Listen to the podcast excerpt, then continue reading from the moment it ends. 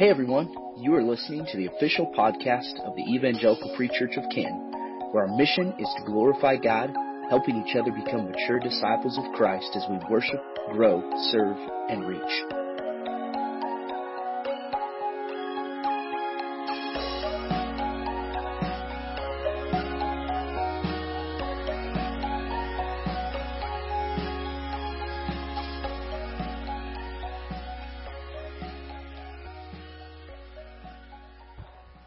Exodus chapter 5. Now, as we get into this, I was trying, I was really trying to think how, how could we intro this in a way that sticks? And we've been going through this series of talks called God Is. Everyone say God Is. And through this series of talks, we've simply been looking in the Bible and asking the question, who is the God of the Bible? Not the God of modern culture, not the God of E Free Church, not the God of whoever we've created to be. My prayer is that we as a church and that the church, the true church, would understand who the God of the Bible is. And that, that is so core, it's fundamental, it's the foundational building block on which we establish everything else we believe.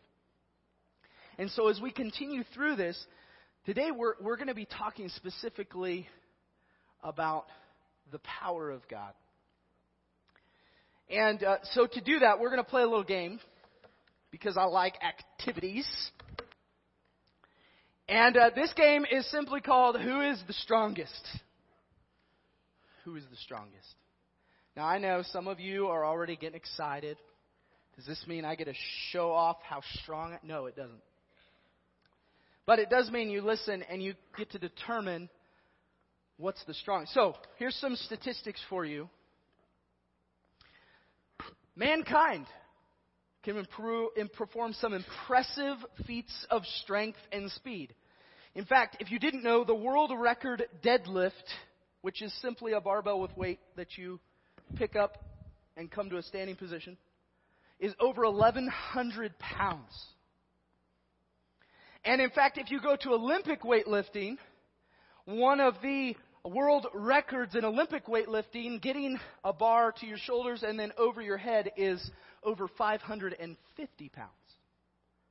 Impressive.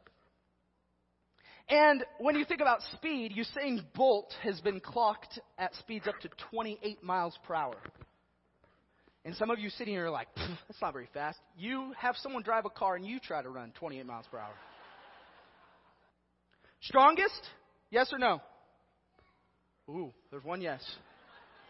Strongest. Okay? How many of you think that's the strongest? Raise your hand. If you think that's strongest. If you think that's not the strongest, raise your hand. Not the strongest. All right. The rest of you needed to get into this game. A gorilla can lift 2,000 kilograms. That's 4,409 pounds. Um, that's over 10 times their body weight and uh, would be about 30 humans. Okay? Strongest? How many think strongest? Strongest? Oh, there's a few more hands. How many think not strongest? Raise your hand. All right. More of you are playing. You're, you're getting into this. A leaf cutter ant can lift and carry 50 times their own body weight with their jaws. That is like a human lifting a truck with its teeth. Do not try that at home. Strongest? How many think that's the strongest? Not strongest. Okay. Rhinoceros beetles can lift something 850 times their own weight. That would be equivalent to a 65 ton object if a human had equal strength. Strongest? Strongest? Not strongest. Okay. A dung beetle can pull 1,141 times their own body weight, comparable to a human pulling six double decker buses full of people. Strongest? Now all of you are like, no, there's got to be more. That's actually all the statistics I have, okay? There's no doubt that any one of these feats would be enough for us to go, whoa, that's strong. So we're going to say that. On the count of three, you're going to say, that's strong. One, two, three. But if we can see, listen to this, if we can see this kind of visible strength on earth, then what does that reveal about the one who created it all? God Almighty. Now, Exodus chapter 5 picks up the story of Israel. Everyone say Israel. While they were in captivity in Egypt. Now, previously, we've walked through some of Genesis, and we've walked even through last week the story of a man named Joseph, who was one of Jacob or Israel's sons. Joseph, sorry, Joseph, one of Joseph was one of Jacob's sons, and Joseph was brought into Egypt, was eventually placed over essentially everything except the throne of Pharaoh. Well, as time went on, Joseph eventually dies, which you see at the end of Genesis, Genesis chapter 50. And the next Pharaoh forgets anything to do with Joseph and sees all of these Israelite people which would have started with Joseph's family coming to seek refuge, and decides, you know what, we've got all these people. They're a great number of people. We can get a lot of work out of them. And he enslaves the Israelites to the nation of Egypt. Now, as that happens, the people begin groaning and crying out to God, God, deliver us from this. Deliver us from this captivity. And God hears the cries of his people, and so he appoints a man named Moses. Everyone say Moses. And he calls Moses, who had been in Egypt and came out of Egypt running from after killing another Egyptian. And God appears to him in a burning bush. He calls Moses. He says, Moses, you need to go approach Pharaoh and demand that he let my people go. Now, Exodus 5 picks up the story where after Moses' attempt to go and reason with Pharaoh, he denies the request and instead increases the burden, the workload on the, the nation of Israel. And so now Israel is complaining, saying, Moses, why didn't you just leave us be? Now, contrast this with the reality that it's these very people who have been crying out for deliverance, and here comes Moses, and he seeks to deliver them, and their work is increasing, so they go, Moses, just leave us alone. And so we pick up this story in chapter 5, and we're going to start in verse 22. And if you don't have a Bible with you this morning, I just want to encourage you. There's one in the pew. It's on page 57, is where we're going to be reading, just so everyone has a copy of God's Word in their hands. And we're going to see Moses plead with God about a specific issue and then God's response to that as it highlights who He is. And so I'm going to ask all of you to stand with me in honor of God's Word as we read this text in Exodus chapter 5. We're going to start in verse 22, and I'm going to go through chapter 6, verse 9.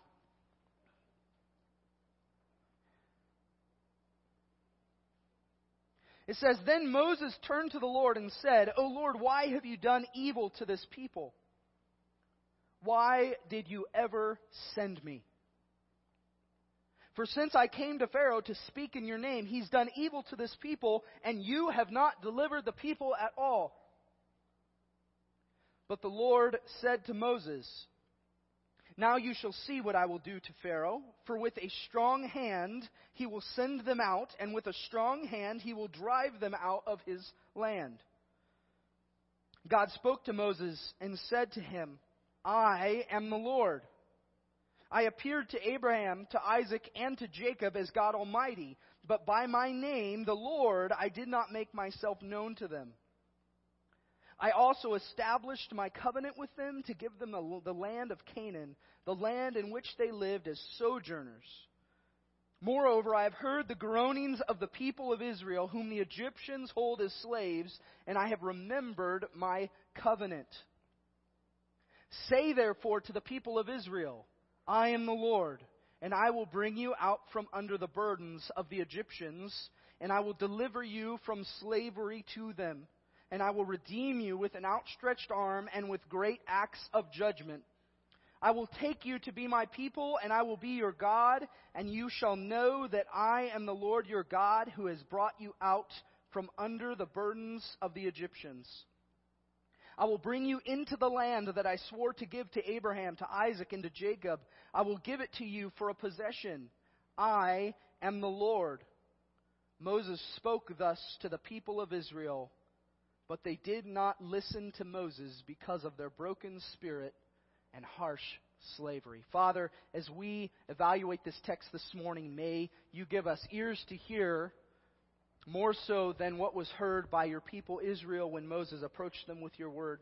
Lord, we recognize our tendency to deny your power and deny your ability in our own life situations. Forgive us for our lack of faith, Lord. Help us as we seek to grow as your church, followers of, your, of Christ. Lord, may you be glorified in Jesus' name. Amen. Go ahead and be seated. Now it's interesting here that Moses comes to God and says, God, it didn't work. I went to the people, I told them, they didn't listen to me. Uh, ultimately, Pharaoh didn't listen, and now the work's harder, and the people are complaining.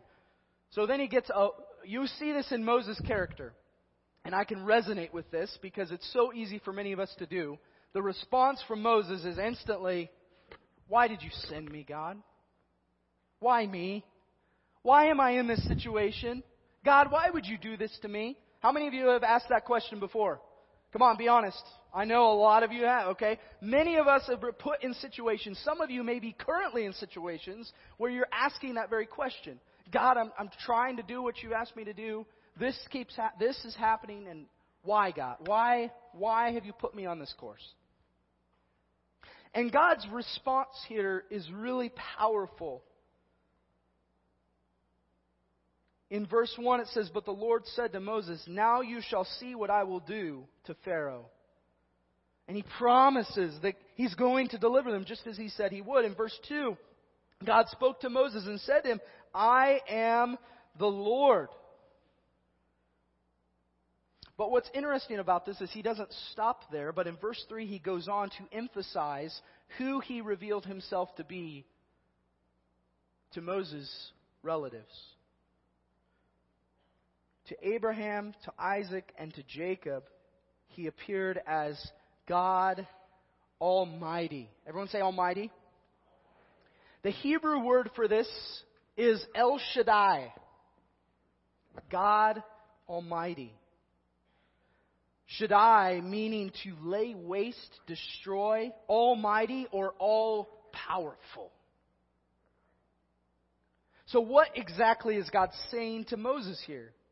Moses is confronted with a huge dilemma, and if you go back to the beginning of Exodus, Moses has not exactly been jumping up and down at the opportunity that God has given him. In fact, he's tried to come up with any excuse he can find to have God send someone else. God, I'm not your guy. God, I don't speak well. And each time God says, Moses, and I'm paraphrasing here, Moses, you let me worry about that. You just do what I have called you to do. Then he goes to Egypt. He petitions Pharaoh, just as God said, okay, God, I'm doing what you want me to do, only to be met with opposition from Pharaoh and Israel. But what God shares with Moses is significant, as it's the first time in Exodus that God says, I am the Lord, or I am Yahweh. Two times prior to this, once in Genesis 15 and once in Genesis 28, God says the same thing, I am the Lord, to Abraham and then to Jacob, both in connection with the promised land of Israel, referenced as Canaan in our passage today. So God shows a consistency here, but notice that Yahweh, I am the Lord, is not standing alone. Rather, he couples who he revealed himself to be to Abraham, Isaac, to Jacob as God Almighty with Yahweh, I am the Lord. This was not meant to signify that somehow Yahweh was now replacing God Almighty, but rather Moses should have sought comfort in knowing that both applied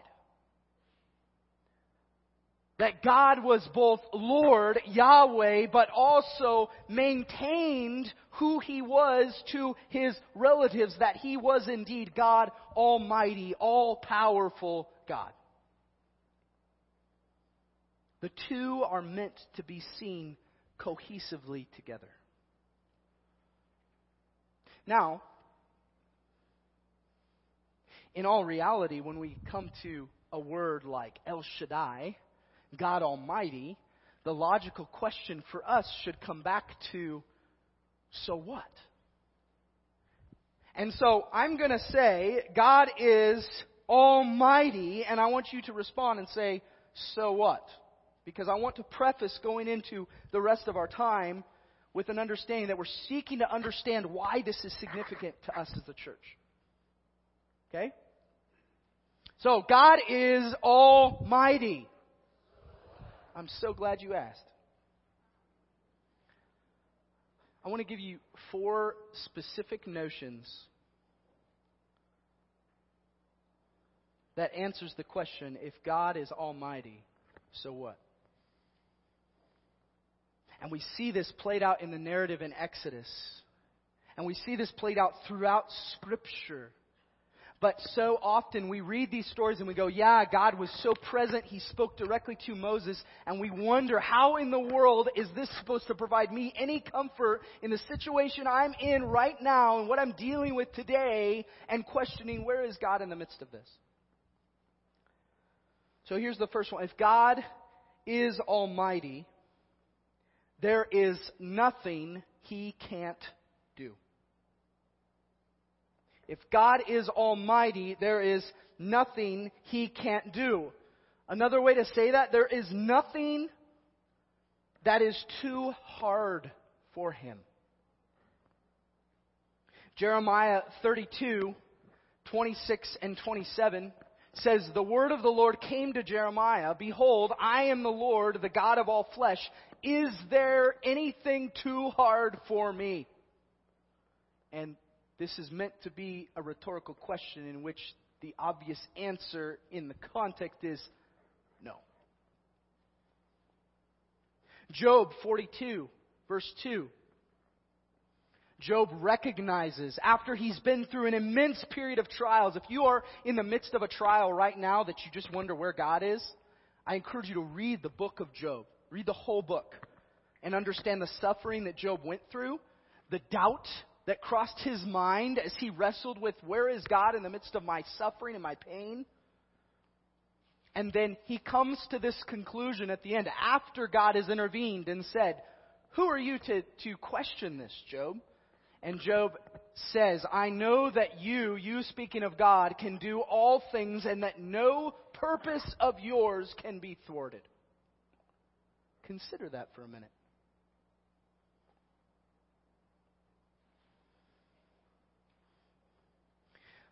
But the fact that he, there's nothing he can't do is not just that nothing is too hard for him, but also another side of this is that he will never grow tired or weary. All powerful God does not tire and become fatigued by everything going on around us.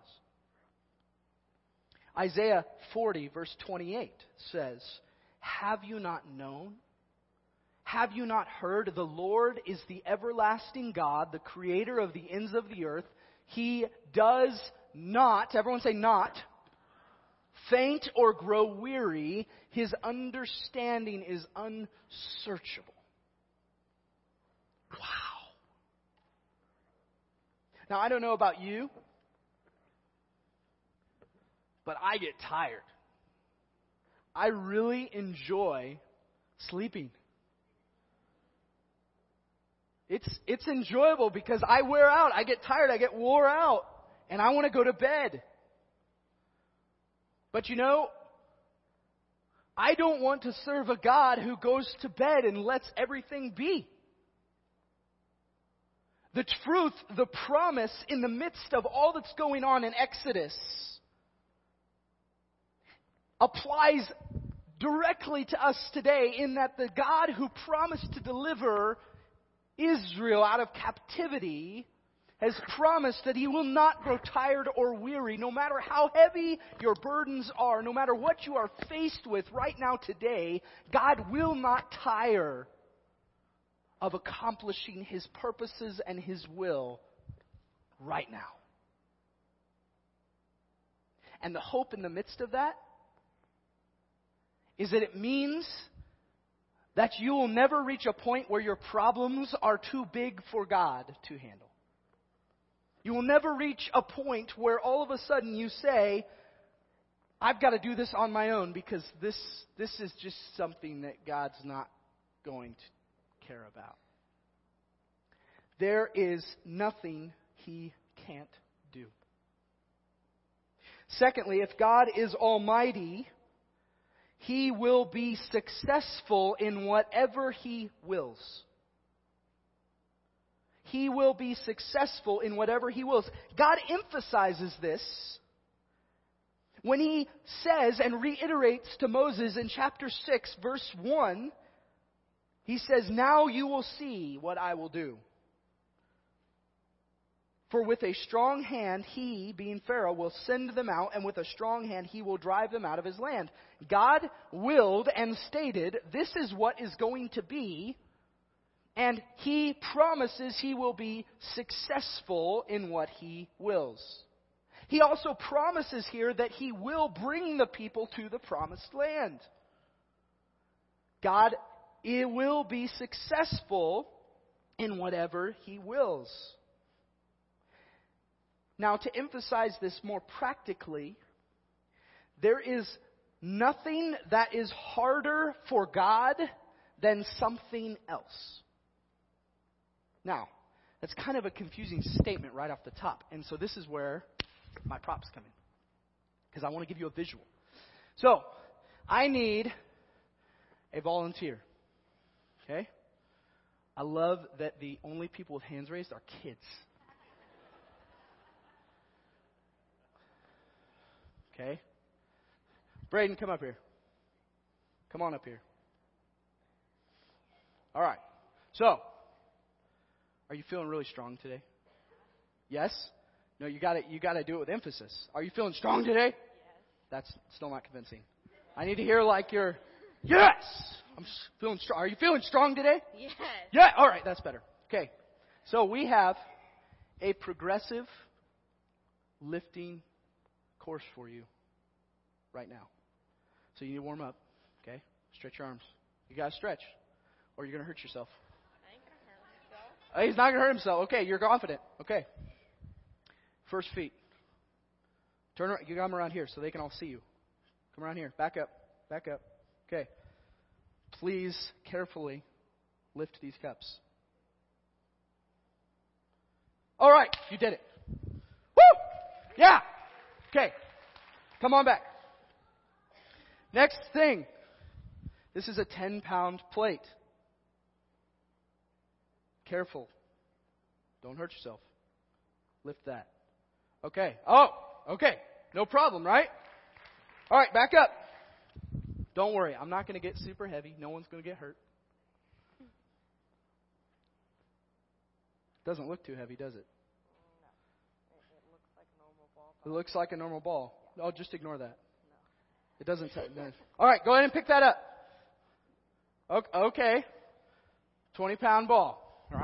Careful. All right, back up. A little more. This is a 35 pound kettlebell. Okay? Go ahead and pick that up. Nice. Okay.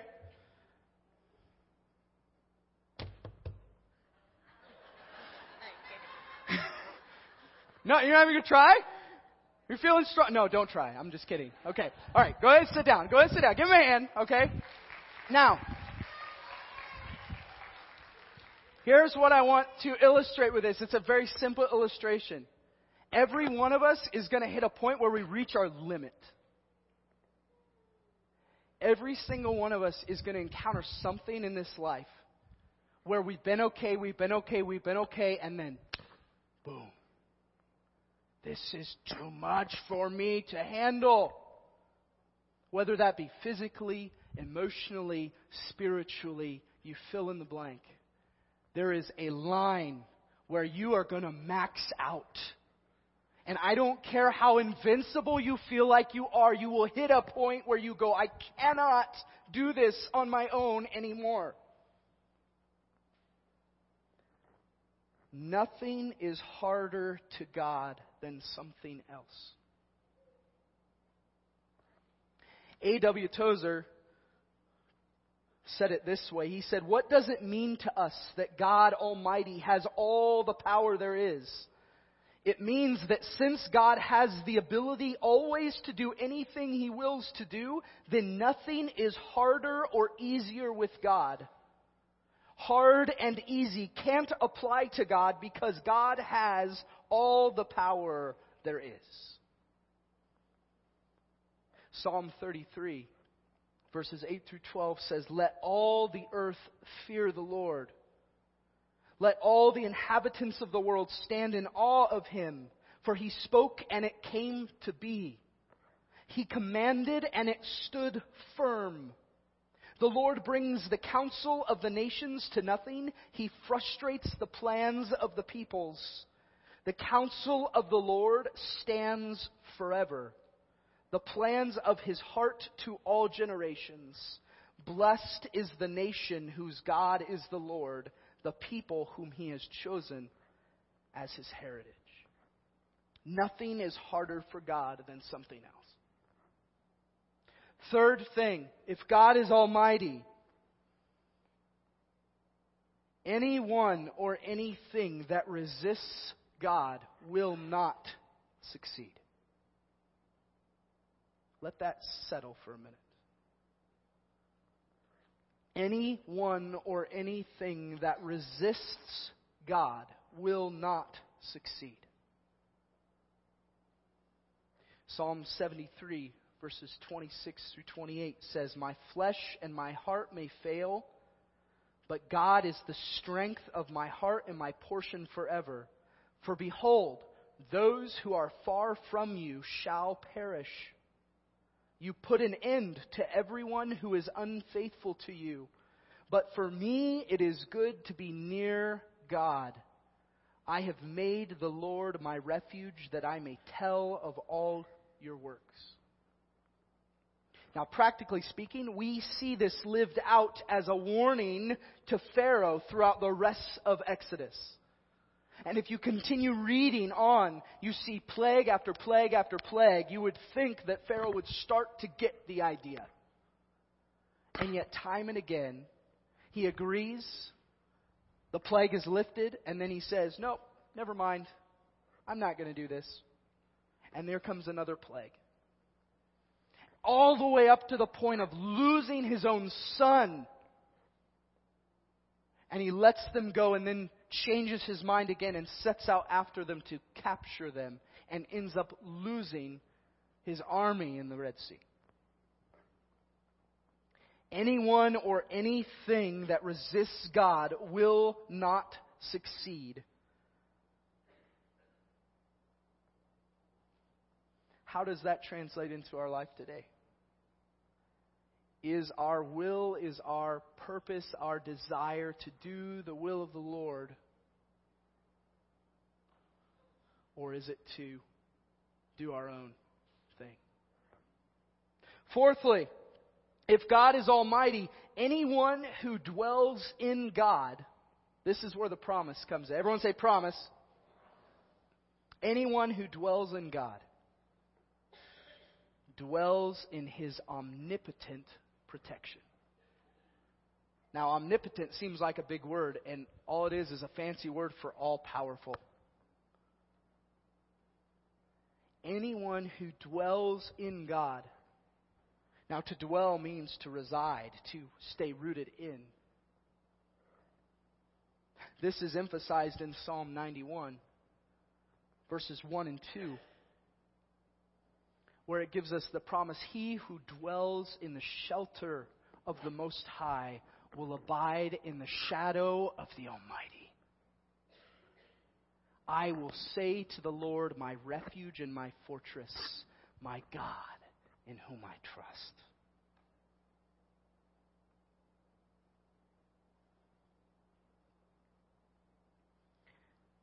So, how do we apply these truths? We see God reveal himself in this way, specifically to Moses, and then flesh that out to Israel as he goes before them in a pillar of fire and a pillar of cloud. He parts the Red Sea. You see his power. You see his promise that he's going to be successful in whatever he wills. So, how do we apply these truths? Well, the first one may seem really simple, and yet it's one of the most important. Walk in obedience to God's will. If we believe that God is almighty, if we believe that He's going to be successful in whatever He wills, and as part of that, anyone or anything that resists Him is not going to succeed, then we should have a longing and a practical desire to walk in obedience to God's will. And some of you go, What is the will of God? What is the will of God in the situation I'm in right now? And this may not be the answer you want to hear, but the will of God is plainly laid out for us in Scripture. The Bible, being God's Word, reveals to us everything we need to know about how we're to live. Is it going to give you a walk by walk, step by step description of how to process through a difficult time? No, probably not. But what it is going to do is it's going to say, you need to be a person who's above reproach. You need to be a person of humility. You need to be a person who strives to become more like Jesus, which should seek us to ask the question who was Jesus? And what does that mean for me? And the more we dive into that, the more questions we're going to have, the more revelations we're going to see and go, oh my goodness, there is more in the Word of God that I have to work on than I have time to do. And if you doubt me on that, talk to anyone who has been a follower of Jesus for most of their adult life, and they will tell you they are still learning. They're still growing. They're still trying to understand how they can live for God right now in the situation they're in. Read the Word. Second thing, in understanding God's power, believing that God is Almighty God, don't deplete His sovereignty. Now, here's what I mean by this. At the end of the day, we like to focus on one attribute of God at a time. If I have a provisional need, then I want the God who provides. If someone wrongs me, I want the God who is just. If I'm feeling weak, then I want the God who is strong. Rarely do we simply come to a situation and state, I simply long for the God of the Bible. Just because God has the ability to do anything does not mean that He is going to act in accordance with your will. But rest assured, rest assured that He will not act contrary to His. There were people who died in captivity in Egypt. There were people who were part of God's nation who would not see the promised land. Does this mean that God was not faithful? Everyone say no. He will be successful in whatever he wills. So, in closing today, I'm going to ask the worship team to come up.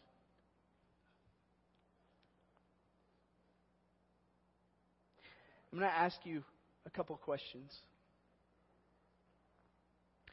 What are you walking through today that has depleted your strength? What are you walking through today that has depleted your strength? What is it in the past that has caused you to doubt God's ability to move in the future?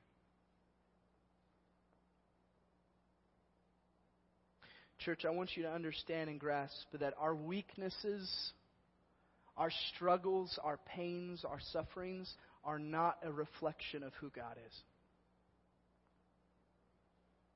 And while that may be the easiest place for us to put the blame, we serve an almighty God who's capable to do anything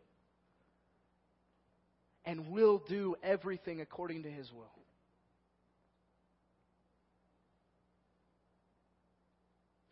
Our weakness is not a reflection of God's lack of power. Rather, it's a daily reminder of my need to dwell in it. That's my challenge to you, church.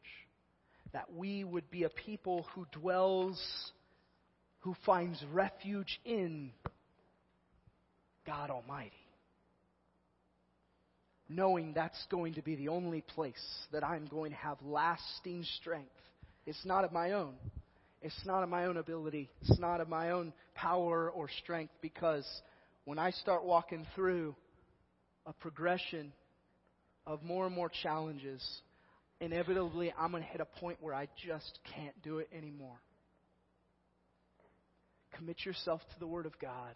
Commit yourself to longing and seeking out the God of the Bible and dwell securely in His power today.